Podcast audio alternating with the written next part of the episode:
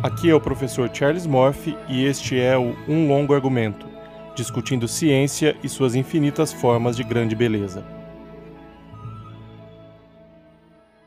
Neste episódio do Um Longo Argumento, vamos discutir um pouco a respeito de divulgação científica das ciências biológicas e da necessidade de novos olhares, de entrarmos em contato com outros autores para além daqueles que são tradicionalmente considerados os mais importantes na teoria da evolução, nos últimos 50 anos, muitos pesquisadores têm trabalhado para apresentar a teoria evolutiva para um público que vai além das universidades e além dos institutos de pesquisa. Stephen Jay Gould e o Richard Dawkins, por exemplo, são dos autores mais conhecidos pelo público. Muita gente acha que os dois eram inimigos, que tinham rixas incontornáveis, mas isso é uma grande bobagem, porque tanto Dawkins quanto o Stephen Jay Gould concordavam em pontos fundamentais, ah, em especial sobre a teoria evolutiva. Os dois pensavam, por exemplo, que a ciência era capaz de descrever todo o universo de forma bela e completa.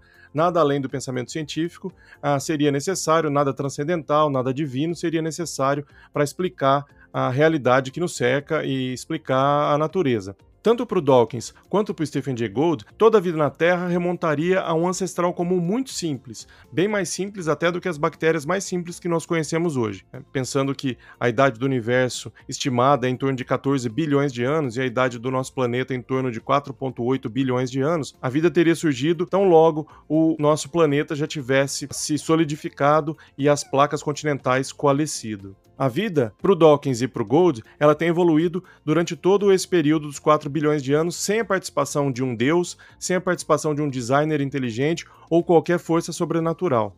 Tanto para o Dawkins quanto para o Stephen Jay Gould, as mutações aleatórias do DNA são importantíssimas na geração da variabilidade. Variações positivas poderiam aumentar as chances de sobrevivência dos organismos e, dessa forma, também aumentar a representatividade das características dos sobreviventes nas gerações futuras. É esse o processo de seleção natural, pela primeira vez descrito pelo Charles Darwin e também pelo Alfred Wallace, em meados do século XIX, e esse processo é fundamental para compreender a adaptação dos organismos aos meios em que eles vivem. Tanto Richard Dawkins quanto o Stephen Jay Gould concordavam nesses aspectos. Agora, existem, obviamente, algumas diferenças no pensamento dos dois quando nós falamos sobre como os organismos evoluíram no correr do tempo. Para o Richard Dawkins, a principal questão da biologia evolutiva seria a de entender as adaptações dos organismos aos ambientes e os processos naturais que foram a causa dessas adaptações. Se nós entendemos os genes como pedacinhos de DNA responsáveis pela síntese de diversos atributos nos seres vivos, para o Dawkins, a luta pela sobrevivência, nos termos que o Darwin coloca, seria a luta dos genes para reproduzir. Nesse sentido, a história da evolução seria a história da linhagem dos genes. Como Stephen Jay Gould era paleontólogo, ele focou seu trabalho especialmente no papel dos macroprocessos na história evolutiva. Por exemplo, o que as extinções em massa causaram durante a evolução? Caso os dinossauros não avianos eles tivessem sobrevivido ao impacto do meteorito que caiu no nosso planeta ah, no final do Cretáceo, há 65 milhões de anos, nós estaríamos aqui, nós os mamíferos, se nós voltarmos à fita da evolução 540 milhões de anos, ou 400 milhões de anos, ou 65 milhões de anos, e nós tocássemos outra vez essa fita, os resultados seriam os mesmos? Nós teríamos a mesma biota, os mesmos organismos, os mesmos seres vivos no dia de hoje? Dawkins e o Gould são considerados dois gigantes da teoria da evolução e também dois gigantes da divulgação científica.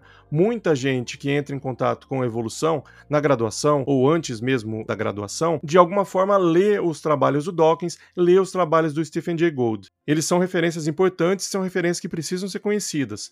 O texto de ambos é gostoso de ler, é cheio de referências. O Gold, por exemplo, gostava muito de falar sobre beisebol nos seus livros, apesar de beisebol não ser exatamente o esporte mais atraente. A linguagem dos livros, tanto do Dawkins quanto do Gold, não era técnica demais, não é cheia de palavras difíceis, cheia de jargão científico. A ler ambos os autores é sempre um prazer. Mas é importante que a gente coloque também que há mais coisas na teoria da evolução do que simplesmente o que o Richard Dawkins e o Stephen Jay Gould falaram. Na divulgação científica da teoria evolutiva, a gente consegue perceber um viés de gênero muito claro. Quase todos os autores que lembramos quando a gente fala sobre teoria evolutiva são homens. Nós somos a maioria entre os autores que são traduzidos e a maioria entre os autores que são publicados. No entanto, cientistas mulheres estão na vanguarda de muitas áreas da ciência, e isso não é diferente na teoria da evolução. O estudante da teoria evolutiva, o estudante das ciências biológicas e das ciências no geral, precisa ter um, uma visão mais aberta para diferentes contribuições, diferentes maneiras de se enxergar a ciência. Cada vez mais autoras têm sido publicadas, cada vez mais autoras têm escrito livros para um público mais amplo, trazendo um olhar diferenciado e necessário que nós precisamos conhecer.